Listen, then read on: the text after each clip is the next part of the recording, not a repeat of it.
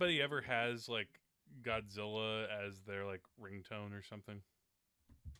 We can find out. Because that would be kind of fun. Uh, by the way, welcome to the Wages of Cinema, everyone. I'm Jack, I'm Andrew, and, and uh, I didn't know we were recording. sorry, I just thought I would start. Uh, I mean, we could start over again if you want. Nah, that's cool. Yeah, so um, I have Godzilla on my mind a little bit today because uh, I mentioned in the last podcast that I, after seeing Shin Godzilla, um, it finally occurred to me, you know, Which I keep calling Godzilla Resurgence because I don't know about film. you don't, you don't like calling it True Godzilla or God Godzilla. See, that's Imagine a movie called Bat Batman. What would that be about? Would that be like? Would that be like Batman is infected with like something that's starting to turn him into a Batman? A Well, man like, bat? well, the idea with a title like God Godzilla means that like Godzilla is more of a god than he's been before. So now maybe it's like he's more bat than bat Batman. Right, but then think about like Super Superman I'm sure it's called that in or some Lantern country Green somewhere. Lantern. now instead of it being instead of Green Lantern just being a guy who uses ring, he just turns into a lantern Right. that fights uh, the alien. elements. Exactly. Um, but no, I decided that you know it's finally time that I catch up on my Godzilla films. Um, ironically, because we had an episode before about giant monsters, so I, I guess you could call this brief segment where I'll talk about some of the Godzilla movies I've seen. Uh, giant monsters Redux. Right. Um, but yeah, I've spent uh, the past couple weeks catching up on some movies. Uh, not all of them, and I don't expect that I'm gonna watch all the Godzilla movies because, I mean, there are just so many of them. Right. And also, it seems like, uh, from seeing those uh, Monster Madness Godzillathon videos that James Rolfe did, that some of them te- might blend together after a certain point. To a certain extent. the ones in the '90s and the 2000s. thing is, I don't completely trust James Rolfe because I disagree with a lot of his opinions about certain films. Huh. Not that he's bad. I just think I, I look at films a different way than he does. maybe he well he's a little bit shallow about certain things he kind of the way he talked in those videos he was kind of like oh yeah look at that godzilla got hit in the dick I don't blame him for that. God, Godzilla, you got to find your own fun in that. Uh, so, how many Godzilla films did you see? Oh man well um let's see here um well i talked Keep about in mind that even, well, I I, even I haven't seen every Godzilla film. I've seen more than you. yeah So I'm really interested well- in how many you've seen. So, well when we last recorded i mentioned that i saw godzilla versus megalon right? after that then i checked out godzilla versus hedorah godzilla raids again Yeah. Mothra versus Godzilla, uh, Ghidorah, the three-headed monster, Right. and then Godzilla versus Mechagodzilla.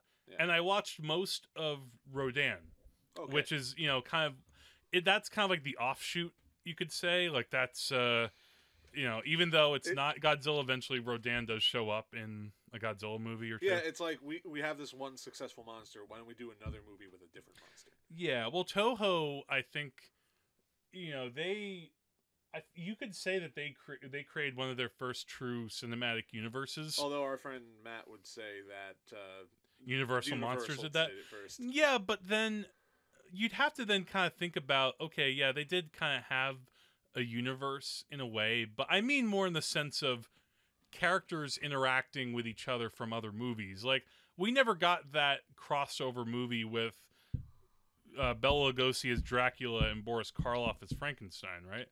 Like they the actors acted in movies, but I don't remember a movie where Boris Karloff was Frankenstein, Mo- Frankenstein's monster, and There was a movie Dracula. when Bela Lugosi played Frankenstein's monster, and there was a werewolf. wait, was Bela Lugosi the werewolf? No, Bela Lugosi was Frankenstein's monster. He was. It's complicated. no, but the point is though, in the way that like Marvel, you have characters set up in their Certainly, yeah. individual movies, and then um, see, I don't know where I don't know where I should start with in talking about these movies, except to say that I think that the favorite of the one I watched of, of the movies I watched was Ghidorah. Ghidorah the three-head monster. I, I, Yeah. I I've seen this one before. This is a highly entertaining movie to me, and the funny thing is, is that when you watch it, the the monsters don't really come into it until the halfway point. Yeah, there is But a I little actu- more emphasis on human characters. Yeah, but I actually but I enjoyed the human characters Mm. in this one, or I This is the one enjoyed or enjoyed the kind of world that what they're showing. I mean they they have like this this scene. I don't know if you remember this where it's like this children's show. And like they, it's almost like this pre-planned thing where like these hosts bring on these kids, and they're like, "Hey kids, who do you want to meet the most?" And the kid's like, "Mothra," and the, and the host's like, ha, ha, ha, ha. "Well, you're in luck." You'll kill us all. I don't think Mothra would kill them. Mothra's kind of cool. Mothra went crazy in her first movie just because someone kidnapped their tiny fairies. Yes, that's true. But Granted, they deserved it, but that didn't mean she had to kill everybody else too. yes, but I, I feel like in a fight, I kind of want Mothra in my corner because Yeah. she's very tough when she has to be. Like she doesn't spring into action right away per se, but when she's called upon, she will. More Fight. often, she is fighting with us than Yes, against us. But there's this scene on, with this TV show. And yeah, then it's like, well, you're in luck, kids, because we happen to have some of the Islanders from uh, Mothra's Island. Yeah, Mothra's. They had some name, like not Idiot Birth- Island. It's some- it's something. not Idiot Island. I'm sorry. It's it was something started with an I. Here's the point. They bring on natives from Mothra's Yeah, Island, and then they also not br- called Idiots okay, Island. okay, and then they bring on the two little twins, who I love these twins. They're cool. They are so cool. They, and like they sing. Yeah. And what the happens in the sequence, you know, in order for these kids to, they can't go to this island, but the the women sing this song, and not only the kids, but everybody watching this TV program get transported to see what's going on on oh, Mothra's because Island. they're singing. Yeah. Oh, it's magic. Cool. I love this. I love that sequence. That was so cool. Um, I also just kind of like the story with this like Venusian princess, um, this woman who who um is kind of is she's being hunted down by like these mysterious assassins or something, and there's kind of like a pulp comic book element to this movie. yeah, I, or a lo- I- paperback I, love book. Godzilla when it just gets rid of its pretenses of realism. I don't get me wrong. The first Godzilla is a very good science fiction film. Oh yeah, But later on, when Godzilla starts to be like, "Oh, there are space apes controlling a giant robot Godzilla," let's let's we'll get to that. I We'll love get that, to that, because it's like no one ever stops to say, "Wait, there are aliens." It's I- like, "Oh no, we gotta stop the robot." Yeah, I well, what, what I liked in Ghidorah so much, and it, this follows immediately after Mothra versus Godzilla, Right. which I also liked very much. I thought that was one of the best ones too. Um, I rewatched Mothra Godzilla recently, and it, I think again, I think I lost key. my nostalgia factor. Oh really? Yeah, Oh, when did you? I watched it so many times when I was a kid because Mm. I got into Godzilla when I was maybe in third or fourth grade or something. That's fair. Yeah, I guess. And, I and by then I was I was so into it, and then I saw it again. It's like just one of those things where you just you kind of lose the magic. I, I think because I was now like I was into the swing of things with the Godzilla movies and in the order I was watching them in, I watched this after Godzilla Raids Again, Mhm. which I found pretty underwhelming. Yeah. Like the problem with that movie is just that it actually does give you an appreciation for the human characters because they're so dull. It's just like a couple of pilots and And there's Uh, a woman who yeah. you know someone's in love yeah, and when you finally do get to Godzilla and the little reptile guy was he Anguirus? with. Anguirus? Anguirus. Anguirus? Anguirus? Wait, Anguirus. Yeah. Anguirus, yeah. Uh, The that- pronunciation is a little yeah, loose. Though. that fight isn't bad that they have the two fights that well, I guess they just have the one. Um, but it's shot in a weird way, like the speed of it. Yeah, this shot- one this one has the Godzilla Raids Again is only the second film, but it has the shoddiest monster effects and fights. You could tell that they rushed into production. They just kind of cobbled whatever script they could get together. And it's not a terrible movie overall, but among the Godzilla movies I've seen, aside from Godzilla's Revenge, which I know is the one you haven't seen, and now I really want you to see it. Um, I would, I really want to see it now too. We'll, we'll we'll we'll watch it one night together and we'll just have a blast. Um, Godzilla versus Mothra versus Godzilla. Again, I liked it in large part because I think, a just because I like Mothra so much, and I like the twins. Yeah, Um, you know, and this this story involved like the egg that you know has to be returned to Mothra, and everybody keeps rem- the twins keep reminding them you have to return the egg. Yeah. You, it's But not your egg. everyone's but everyone's being an asshole. Everybody, you know, I could almost pick. There's like greedy land executives, and like one of them even says, "Are you saying you have the power of attorney over Mothra?" Yeah. They bring that up. That's a line in this movie. I'm sure they thought kids uh, kids aren't going to care about what power of attorney means. Um, uh, but uh, and, and the fairies are like every time they show up, it's like, guys, there's this giant monster. yes, If you don't want to be to get in any trouble with the monster, just do what we say. and you would think that and they're in the this will be and everything will be cool. But then obviously no one respects them, and they mess around with things, and then that ends up it ends up causing monsters to destroy everything. imagine like it's almost like if you took a Marvel movie and imagine a Marvel movie that was about like all the human characters Mm, and the superheroes came in like later on. Yeah. That would actually be kind of an interesting way to go about. It might not make a it lot would of be an money. interesting superhero story. Yeah, instead of like a like different take on, Yeah. on the genre. th- that should be done. Do try it, Marvel. It might do you good. Um, but I like that again. It's uh, this was like maybe the last movie where Godzilla was a villain for a while. Yeah. Where you know, um, Uh, Early in his career, Godzilla is a villain. yeah, um, it's possible I might have even watched some of this movie before when I was in my time watching just a bunch of Godzilla movies when I was a kid, and I just didn't remember it. Some of it looked familiar, but again, it's just I. I kind of liked in Mothra versus Godzilla this whole push and pull between the regular people and the capitalists. Now, near the end, to be fair, one problem is that they kind of let that go. Like the the capitalist villains kind of fall by the wayside when the Because monsters start fighting. Well, yeah. um, but I also just liked how yeah the Mothra was fighting Godzilla. I thought she has a lot of really cool techniques in Yeah. her fighting, like things that seem unexpected. right. Um, and then Mothra is interesting because while most monsters in the Godzilla universe and in giant monster films in general are generally these sort of like bipedal yeah, reptilian creatures that shoot things out of their mouth, Mo- Yeah. Mothra is just this different being. She Yeah. flies around. She's also, you know, she she's She- feminine yes, and she's she's very motherly. and, and she's not even necessarily that. Like she's like the only giant monster that I think everybody just like exclusively identifies as female. Yeah, and that's so interesting. There are they, no other monsters I can think of where they refer to them as she. Why do they immediately assume Godzilla is a he? Just because, I guess. Do they yeah, see I it? know. That's a don't- good they- you- question. Mean, yeah. Godzilla could have been female all this time. Who Yeah. known? Well, that's like well in the Roland Emmerich Godzilla, which I shouldn't even bring that up. It's not even Godzilla. You know, let's, Screw let's that. just stop there. All right, but anyway, so I can see why you this movie may have fallen out of favor for you, Mm. or you might have seen it. To me, I felt like the direction made it so that it was never it was never too deathly serious. You know, it's in color and it's in widescreen, so it's no longer in black and white. But it wasn't too silly to me. Maybe little parts were, but not like overall. And then this made like a good lead up to Ghidorah, which to me almost felt a little bit like an Avengers movie. They we're Yeah. talking about comic book movies, because here it's like Godzilla and uh, Moth and Rodan, right? Rodan. By the way, Rodan looks like crap in this movie. Rodan has never looked great. well, especially the thing is in this movie, what hurts it is that Ghidorah actually looks really good.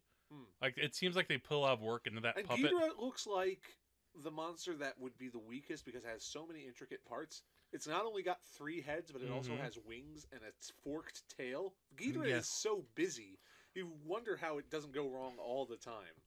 Yeah, but it's almost like there are so many things going on in this movie that kept my attention. I mean, uh, you know, you have like this kind of conspiracy plot involving this princess and Yeah. uh, you know, this Aliens. yeah, and like scenes where assassins are coming after her like in a hotel room and uh it's uh like you have a scene early on where like some guy who has like frilly things around his neck orders another guy that he must kill the princess very comic booky but i almost like that about it and then um then you have that scene where godzilla and rodan are talking to each other Yeah. and the humans somehow are kind of or one human is translating. The fairies are translating. yeah, I guess somehow they know what they're saying.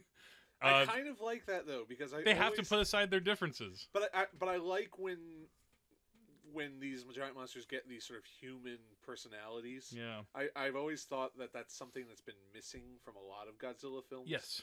That Godzilla needs a personality. Mm-hmm.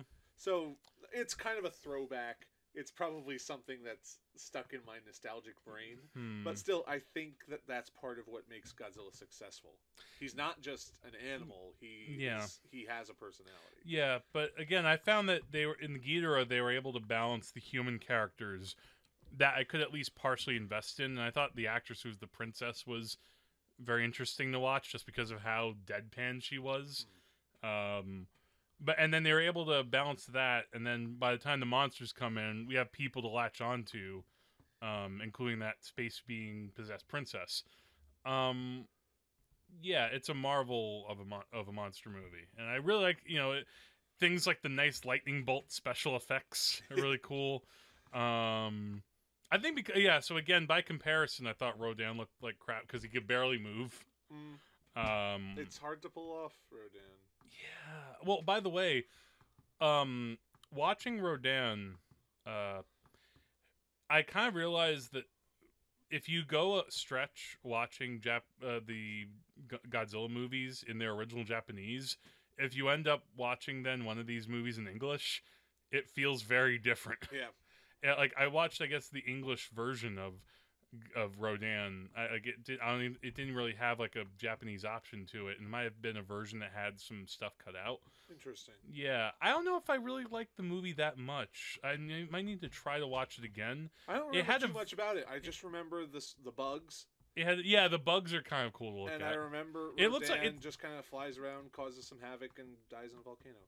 Yeah, it's not very complicated, which is fine, but it's not. Uh, it doesn't have. I can't believe I'm saying this. The dimension of some of the other Godzilla movies that were to come.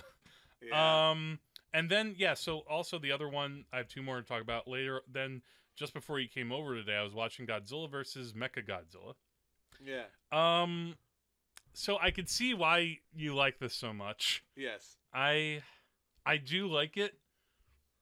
There, I, I don't know Go if ahead, I. I, I couldn't really get into the space the the the, the when the, the characters turned into apes. Yeah. The problem Here's was the for plot. here's the problem.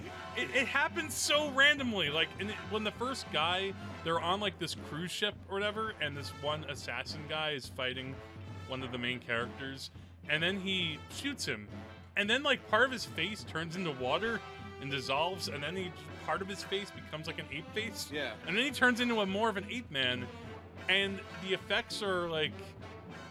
I guess Japan finally got a copy of Planet of the Apes and they got obsessed with it because, but it's so goofy. Like even for like one of these Godzilla movies, it's so goofy. Yeah. I, the Godzilla films have a weird relationship with aliens. Sometimes they just look like people. Well, And yeah, then that was the other. That was the other thing in this movie. The the spacemen, like the main space villain, who he he almost acts like Ben Gazzara in Roadhouse. we were talking about last week how he's just like, yes, we're going to we're going to make Mecha Godzilla great again and send him out to destroy Godzilla. Like he's very calm. He's just he never raises his voice, and I don't know if it makes him very menacing or not. It's just He's either menacing or yeah, and never. Yeah, it's not very satisfying. Also, it's the movie starts out, and then like the first half hour, you get the first fight between Mecha Godzilla and Godzilla, and it's kind of cleverly done because it's like Godzilla.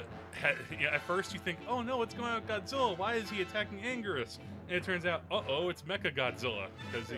Here's here's the plot of Godzilla vs. Mechagodzilla. Yeah, just explain to, this. Just to explain this, aliens that are aliens have come to Earth with a monster which looks like Godzilla, but is actually a Godzilla robot in disguise, Yes. and they plan to destroy part of Earth. Not sure why.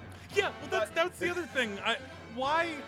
What is the end game of these alien invaders? We'll get- we'll like get to that in a step minute. one, create Mecha Godzilla. Step two, step three is profit. yeah. And then, in order to fight Mecha Godzilla, Godzilla has to team up with another monster named King Caesar, yeah, uh, who is this kind of lion dog, to defeat. Lion is he almost like a dog and a Here- here's the monkey? thing: King Caesar is like he's based on this traditional. Did you notice how part of it takes place on the island of Okinawa? A little bit, yeah. Okinawa has this folk animal called the shisa, Okay. which is half lion, half dog. All right. That's what King Caesar is based off of. Huh. Okay. It's this thing that's that's basically unique to Okinawa.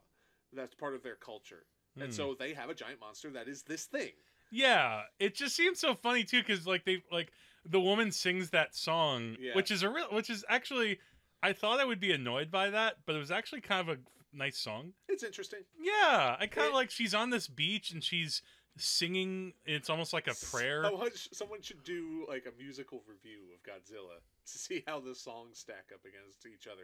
Because Yeah, like, well- Godzilla films with songs. Well, I was talking about Ghidorah, and that has a couple of songs from the Twins, and I actually like those songs quite a bit. the Mothra song is a song that's been throughout the, the Godzilla. Mothra. Mothra.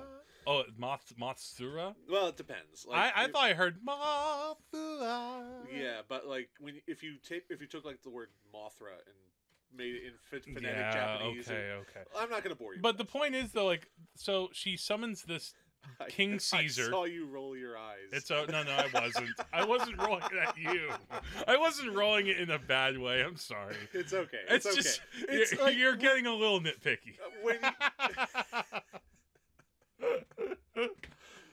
anyway. anyway, so she summons this King Caesar, and yeah, watching it, everybody is so happy that King Caesar has come up. Yeah. And the thing is, though, if you're not from Okinawa, it just seems okay. he looks a little silly. He yeah. loo- he's he's furry, and he has oh. this weird toothy grin. Now, since you might now because you seem to know a little bit more than I do, does King Caesar ever come back in any He of the other back movies? in Godzilla Final Wars.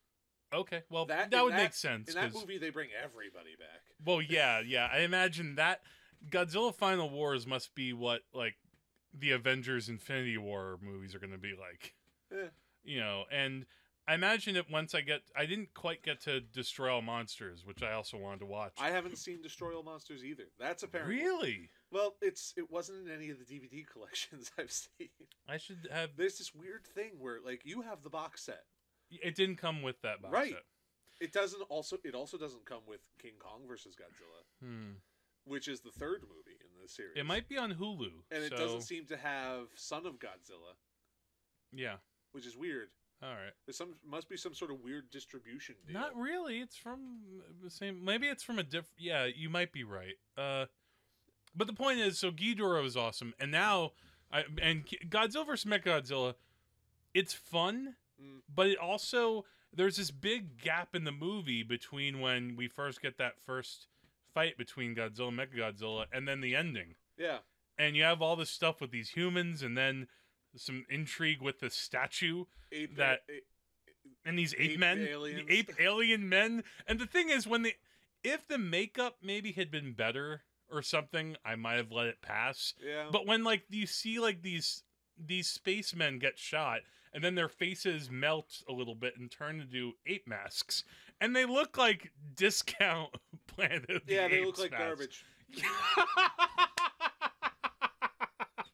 and they're green. but you don't care. I don't care because I just I like the narrative excesses of the Godzilla films. It's I- like in Godzilla versus Megalon, the people who said who like sic Megalon on the Earth, Yeah. are just like underground sea people who live Yeah. under the Earth's crust. And it's like, where the hell were they this whole time? Yeah. We apparently live. Godzilla apparently lives in a cinematic universe where there are underground mole people and aliens from all these different planets which just want to kill us. Now the thing I mentioned to you also before we recorded, what I did, what I did kind of like in Godzilla vs Mechagodzilla, it is a little bit of the Superman versus Doomsday story, Mm. which is that again you have this character like Godzilla who the main conceit is he can't be destroyed, he can't be killed, you know, because if if you fire bombs or rockets at him, it'll only make him matter.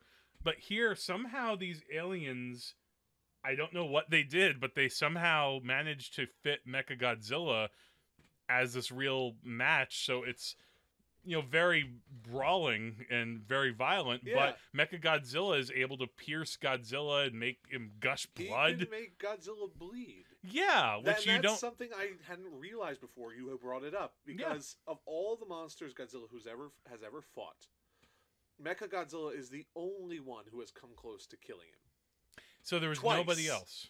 Even King Ghidorah has never fought Godzilla to a standstill. Yeah.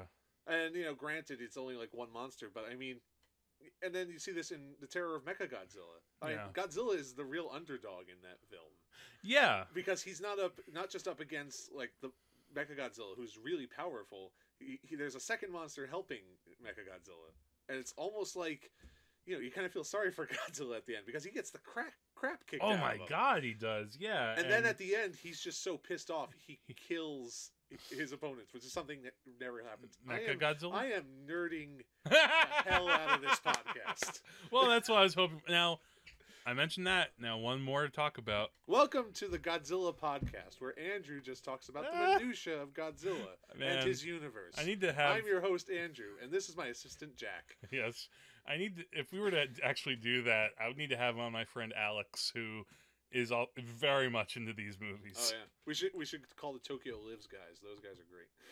Oh, is that a monster podcast? Yeah, the the, the giant monster podcast. I Yeah. love those guys. Now, one more I need to talk about though, Alright. because this is up there. I at first I thought this was going to be like my second favorite Godzilla movie after the first one, and Godira and Godira. Am I pronouncing that right? what? G- Godira? No, Ghidra. Ghidorah, sorry. Ghidorah. Damn. Um, Ghidorah ended up slightly going above this movie, but Godzilla versus Hedorah, my god. Well, I I kind of love this movie, even though it's Now, a mess. This is another one I need to see. Oh, I haven't seen rent it, rent it. Oh my! The thing is, I, I've said this in my review. If I had been a kid seeing this movie, I might be a little bit more puzzled by it Mm. because it is a You don't ha- you didn't have as much context context back then. no. Well, not even that. It's also a it. It's kind of a message movie Yeah. about the environment and pollution. Oh, everybody loves that. it's it's the Al Gore version of of Godzilla, but not not not even that. It's if you also- thought that Shin Godzilla was preachy, you have not seen what excesses Godzilla versus Hedorah uh, could Well, go to. Oh my god, dude! The, I'm so glad I get to talk about this with you since you haven't seen it. This is, it's almost like what happens when the milieu of art house cinema of the period Yeah. melds with Godzilla, because there are parts where What year did this come out? 1971. Ooh. Yeah, right in there, man. Yeah. This is when, this is when I think they were. You know, again, this is following Godzilla's Revenge, which. You know, they thought I think after Destroy All Monsters, all right, maybe we should start gearing these You know, even got- more from dis- towards kids. From Destroy All Monsters, we can't possibly go up. Let's just go sharply down. Why after we give after, after we give audiences everything that they want, it's it's almost like after you do uh, Captain America: Civil War, we do like uh, uh, I I, I don't know Who, a who's fo- like a C a grade Marvel What's a fourth tier Marvel character? Yeah, like uh, Um, Damn it. who's something that who's a character like nobody gives a crap about in Marvel. They're like, um, I, I don't know, like, uh, uh, like uh, a, a movie about like Juggernaut or something from the X Men. Okay. Nobody pretty good. cares about That's. Juggernaut. Um, they like Juggernaut, bitch, but that's pretty much it. But this movie, it brings psychedelia into it. They're like little animated interludes, Right. like segments that suddenly break, like you're watching Sesame Street or or The Wall. You know how back in the '70s, Sesame Street would just they would have their little segment with the Muppets, and then they would cut to like an animated cartoon. Yeah, back when Sesame Street was good. Yes. yeah. You heard here If first. you'd like to know more about my opinions on the current state of Sesame Street, Listen to the Andrew uh, Trashes Sesame Street podcast. Coming to the Wage to Cinema the, Network. Yeah, we got all these, uh, it's along with lines from Linus and uh, our, our Godzilla nerding podcast. okay.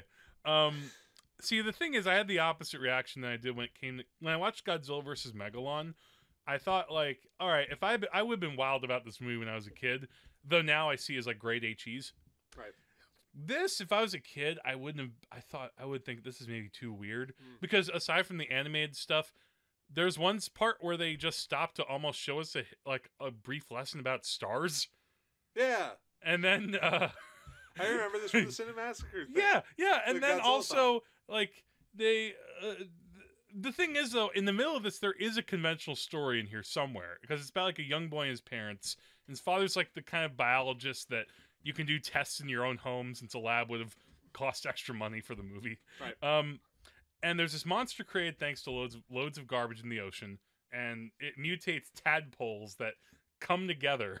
So it's basically a gigantic tadpole that also ultimately looks like a, I'd say like a gnarlier version of Cthulhu. Hmm. Um, And he has big red eyes. yeah, and Godzilla is a good guy here, but and you might think at first this monster who is literally or figuratively defecating on the monster and all the citizens, but you don't really see like I mean we see the carnage that he lays waste. Like we see human skeletons left in his smog-filled wakes. That's weird. Yeah, and then but then there's like also a scene where these human characters are in this like psychedelic inspired club, and the thing is, some of Hedorah's smog like makes people like see things, and this guy sees all of these humans dancing in this club have fish heads. So, so Hedorah makes you high. Yeah, it's like this is like the fear and loathing in Las Vegas of Godzilla movies. This is the most experimental Godzilla. It film. was so That- amazing. It's like I don't know, like uh, imagine if like uh, this might be an extreme example, but imagine if like Jodorowsky got the keys to make like a Pacific Rim movie. You Uh, would get like Godzilla versus Hedorah. We can only Like hope. you just cannot you could not make this kind of movie today. It's like even the fights like when Godzilla fights Hedorah, he's also called the Smog monster by the way, if you're wondering Yeah. if you see that title. It's not paced to something that's super exciting, but that's almost not a problem. Like I was almost fascinated because their fights were kind of slow. Like he fights like he isn't sure what to do with this thing. Like usually Godzilla has some sort of plan. Like okay, I'm gonna grab it, grab it, grab this thing by its tail, or I'm gonna shoot like my fire at this part of his body. right. But Godzilla's almost just like confused by this thing that's in front of him. Like it's this poisonous sludge that has been created by humans, and um, like this could have been the Godzilla movie that could become like a midnight movie. Mm. And so again, that kind of appeals to me. I could see why it's actually looked at by some Godzilla fans as not being so big. Uh, in passing, I haven't read the full review of it, but in one of Roger Ebert's reviews of Godzilla movies, he said that this was his favorite movie. Huh. Godzilla movie, yeah. I think like he trashed Godzilla 1985 and mentioned it somewhere in the review that this was his favorite one. So I mean, this movie it's not subtle. It No. does really press the environmental message a bit. Um, but if you don't have a problem with that, I mean, But imagine it's just so crazy that you can't help but admire. imagine like Birdemic if it was good. Which is the craziest thing to say. Um, so yeah, those have been my some of my Godzilla movies I've watched. I might watch one or two more, but that's kind of where I'm at. You still presently. see King Kong versus Godzilla. I have seen it. You have? Yeah, Really? yeah, Really? yeah. Well, that will just be the rest of the podcast. I own it. Yeah. I watched it when I was younger. I mean, I don't. It's when been a was long the last time. you've watched it? Oh god, it must have been like maybe 15 years ago or something. Hmm. It's been a while. I could revisit it. I've been told that the Japanese version is better than the English one, so I might be missing out slightly. Um, I've the- only ever seen the English one. the funniest thing is that I don't know if you knew that they did a sequel to that, and then like uh, there are also there are um, all sorts of like Kong movies. there are also Frankenstein movies, Yeah. like giant Frankenstein and then there, movies. and then there's another movie by Toho called War of the Gargantuas, which I have seen. Okay. Which is technically like a sequel to one of their Frankenstein movies. Yeah, there's so many monsters. Like there's uh Va- Va- Vara Va- Varan. Varan the something. Varan, and there's like the Mysterians, and I just like the title, the Mysterians. I, I I feel like somewhere there's a rock band that called themselves the Mysterians, and they probably There- there's play. a name of something else, which is like the Mysterians. Yeah, I mean, if I had a rock band, I'd call it the Mysterians, and I'd I'd call them Varan. nobody would know what that means. True. All right. Uh, so recently, is there been anything you've watched? Uh, I've watched one movie a lot. Well, you have to wait to talk yeah, about that, obviously. But uh, I've been spending all my time just focusing on that. All right. Uh, has there been one other thing I've been looking at? The Past two weeks. Let me think for a minute. Um, While you're thinking, uh, just to remind everyone, if you want to send us some email, you can Oh. send it at wagesofcinema at gmail.com. Uh, yeah, go ahead. there was something I did watch Captain America: Civil War again because I just got it uh, for my birthday, Okay. and uh, yeah, it's still awesome. Okay. Uh, Do you feel differently about anything? I, I I Because I didn't. I, I I, I, actually appreciate it more. I don't. I, I the the things that I felt were strong were still felt strong when I saw it again. I, have wanted to watch it again, Yeah. but yeah. I've been just so busy with my other thing. I watched it with. Uh, it's actually interesting to watch with the audio commentary because the uh, the direct they have like a commentary track with the directors and the writers, yeah, and they the really go. Yeah, the Russos and they were all they're also script writers who weren't them. Um, and they really go into the nuts and bolts of like how why they chose to have characters do certain things Right. and uh and I'm I'm glad they also go into why they didn't say kill more superheroes or something. Yeah. Like their reasoning was kind of like, well, we could have done that. We could have done something like kill Rhodey or something, but it would have taken away from other parts of the movie that matter more. Right. And the other th- the thing I do did realize that is kind of a flaw is that they kind of pull the ending. The very end, you mean? The very ending of it seems to take back its stakes. It, it, it doesn't have the punch that it should have. I, I feel Mm. it, it, it it pulls its punch at the end, especially with the villain. Nah, I I disagree with that. I think the villain works perfectly for Spe- me. I don't mind his plan. I don't mind how he executes it because it's actually one of the more probable. Well, not probable. But No, but but It- it's it's the least- it's it's different though. Yeah, it's, it's- not the kind of thing where it's different and it's not too excessive. It's the not- thing that I find yeah. that's bothersome about him is at the end when Black Panther is he has that conversation with Yeah, with, uh, really? with Zemo. hmm He says that he apologizes to him for killing his father. Eh, he kind of does, but I don't And think was he's that thinking- and sincere. But the thing is, it seems really inconsistent because this is a man who, before he started doing all the terrible things he did, Yeah, he was the head of like an elite death squad in a dictatorial nation, and then he bombs a public building, kills a man with his bare hands, uh, tortures a man to get information out of him, and sets all the heroes of the world against each other. the reason and why this is a man who decides to apologize for one murder that maybe. well, he was the king of Wakanda. So who cares about Wakanda? I think you know what it is though. Why it didn't Why bother me.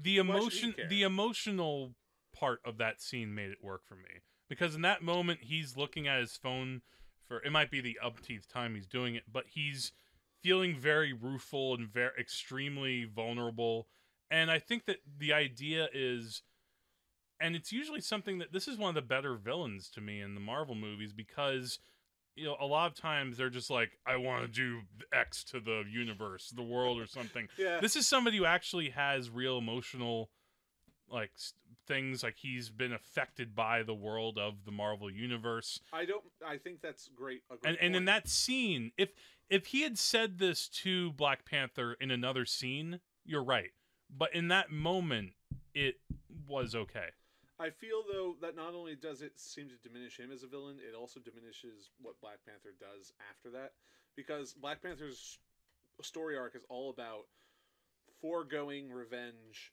and well you could say that black panther follows his arc by the end of that movie he does, but it's a little bit lessened because so maybe he shouldn't have apologized to him no, I don't feel that the apology is consistent with the character, and I also feel that it just kind of diminishes I mean, because you know.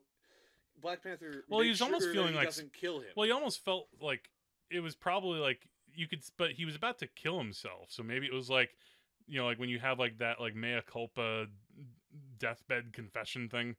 I mean, but then there's a person like compl- Black Panther's arc, like completing, like him completing that is saving the man who ki- who killed his father, Hmm. so that he can face justice instead of getting revenge. Yeah, that part and works but sure. it's much easier to save a man who apologizes to you for doing the thing that you hate, rather than n- saving the man who unrepentantly killed your father. Mm.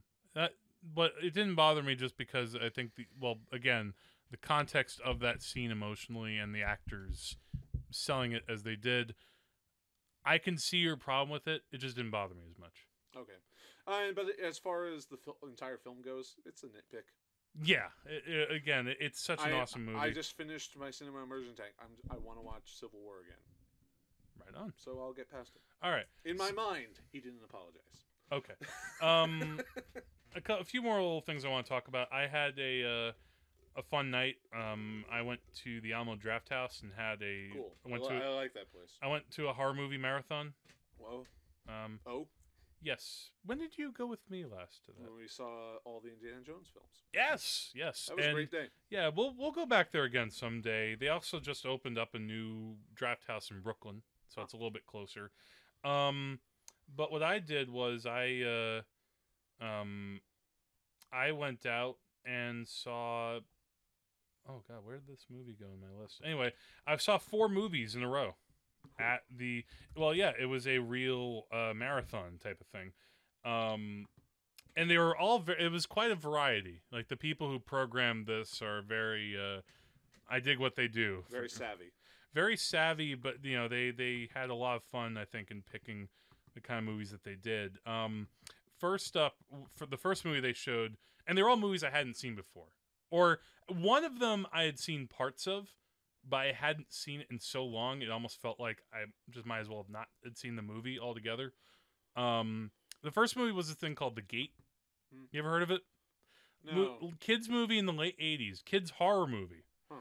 and involves in his very first role stephen dorff very young actor in that movie um he it involves like him and his friend uh the parents go away for like a like a week long weekend or something they're away from the house for a few days uh his older sister has a little bit of a party going on but he and his nerdy friend accidentally open up a gate to hell in their backyard like and- you do. what Like you do. yeah, like you do. It just happens. You know, just like in Evil Dead, you read the wrong three words and oh my god, they're demons. Yeah. Um it's a fun little movie. I mean, it uh they have really good practical creature effects. They're all these little demon figures. Some of them actually might have been humans in suits and shot with like forced perspective to make them look really tiny.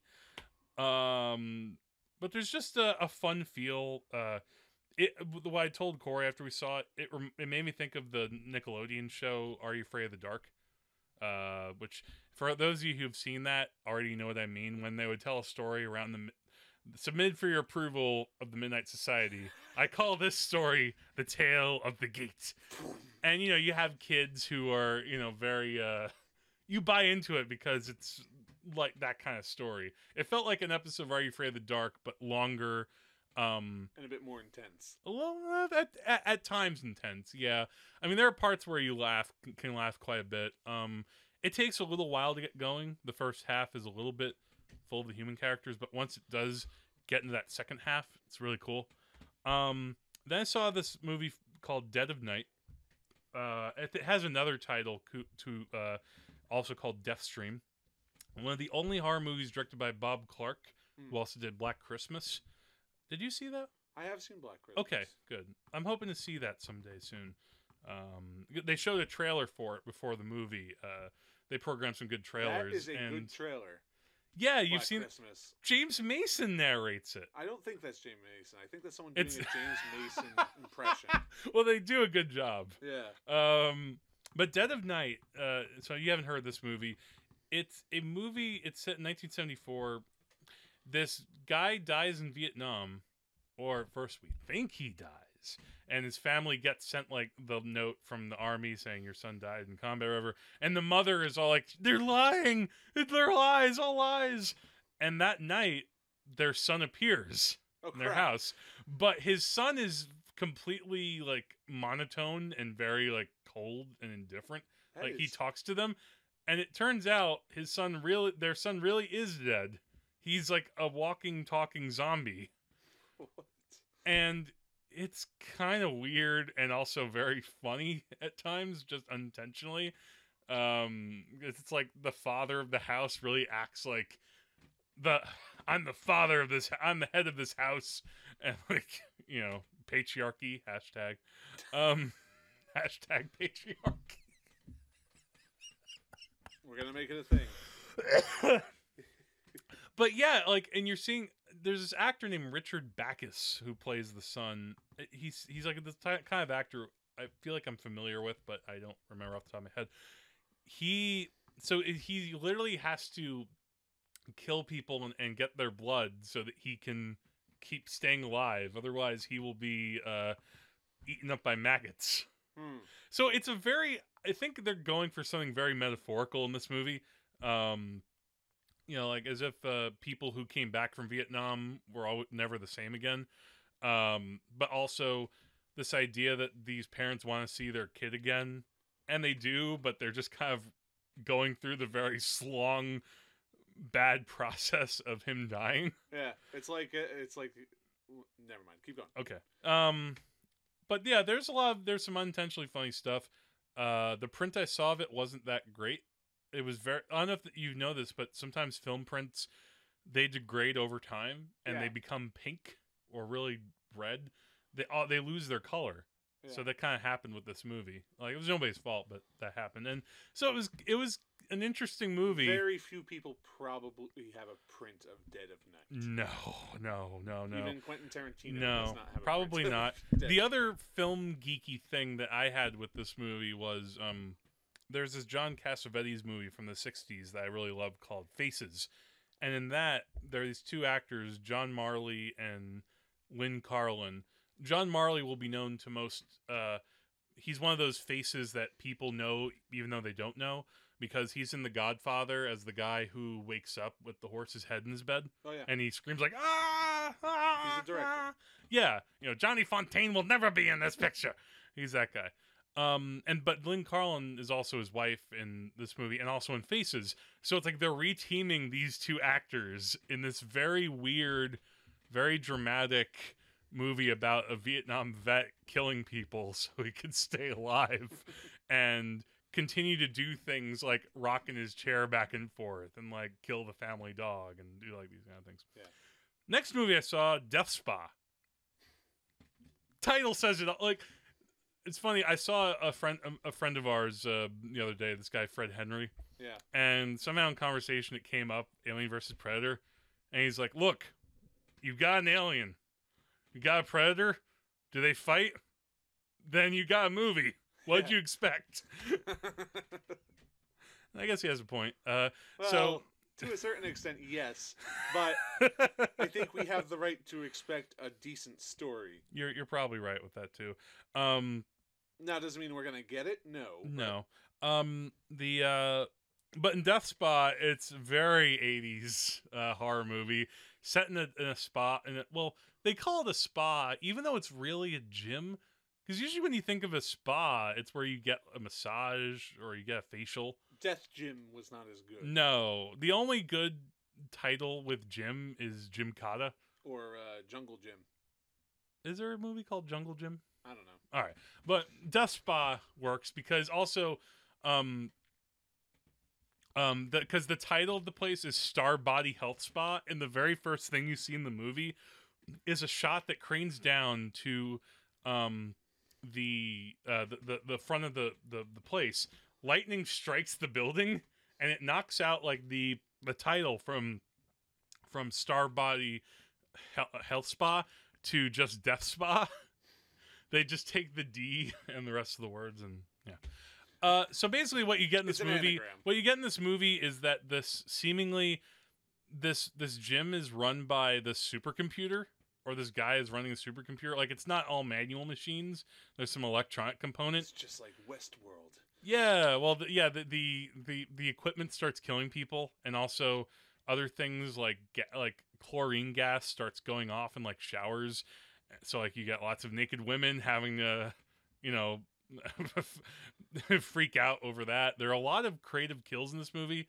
This is a lot of fun. This might have been my favorite movie that I saw during the four movies. If there's anything that Gremlins 2 has taught us, a completely automated building will kill you. Yes, yes. Um, although they decide though to muck with that and throw in a character who ends up. Let me just say that there is a psycho element to this movie. That's all I'll say to that. I'll leave right. you guys to watch it. Last movie I saw then and this festival, Event Horizon. Oh yeah, this is the one about the black hole with Laurence Fishburne, correct? and Sam Neill. Yeah, this was a surprise. Like they even now this is the movie that I had seen parts of years and years ago, or I must have seen on TV. Or you have a movie sometimes where you feel like I've seen this, and maybe you haven't, but it feels like you have. The black hole. Yeah. Well, ironically enough, um, but um, yeah. So this movie is you know, it's it's often cited as being the one good Paul W S Anderson movie. Paul uh, W S Anderson, he's known for his many crappy uh, video game adaptations in varying degree. I mean, he his He, he compares favorably to Uwe Boll. oh no, no, absolutely. Oh, by the way, did you hear he retired Oh, great. this week? Now I will never. Now I can continue not thinking about Uwe Boll.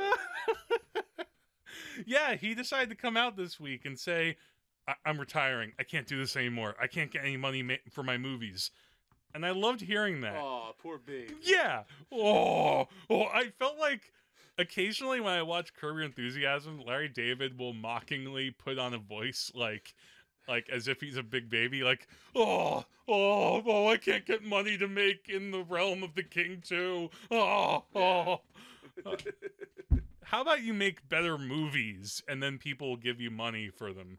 yeah. Uh, don't don't don't try to blame it all on DVD sales. Blame it on the fact that you got a juicy deal through German tax loopholes and they closed. So now you have to go on a Kickstarter to beg money for your movies, which is what he's been doing for the past couple of years. no more critics to box. Yes, no more critics to box. Oh, thank God. What a dickhead. You know, Anyway. I always thought though that Werner Herzog would have been able to take him in a fair fight. You know, even though Herzog, he's he's like 20 years older than Uwe Boll, I Yeah. could see it. Yeah. Because he's still a very strength man. Um He's very hardy. Got a Yeah, good constitution. But Event Horizon, it has a great concept, as a really f- cool idea, which is a ship that can kill you. I guess there was maybe mm, in, unintentionally or intentionally a theme. You have the spa that can kill you. You have the ship that can kill you. Vietnam veteran who can kill you. a, a, a hole, a giant hole full of demons that can kill you. Yeah. All right, but horror films generally deal deal with things that can kill you. Yes, but well, Event Horizon it means to be more of like a sci-fi movie. I guess they thought maybe because there are horror elements, it, but it's derivative. It's basically like if you took equal parts of Alien and Aliens and put them together, because you have like I don't know if you remember the premise of this, where Sam Neill is this doctor who is going back to his ship that I guess he created called the Event Horizon, which can travel through bend through space and time to other dimensions Right. but it's somehow gotten lost around like Neptune, and this this group of like uh, you know th- this space team go with him, and that includes Laurence Fishburne, uh, Jason Isaacs is on it, uh, a couple other people I'm blanking on, but um. But they go out there, and it turns out, oh, Sam Neill wasn't saying all that he should have right. like something happened to the crew on this ship um which again you think about like i just kept flashing to man paul anderson has watched alien and aliens so many times which he ended up directing alien versus predator by the way Right. so but, it's but the other thing too is you know it, it's that idea of the ghost ship.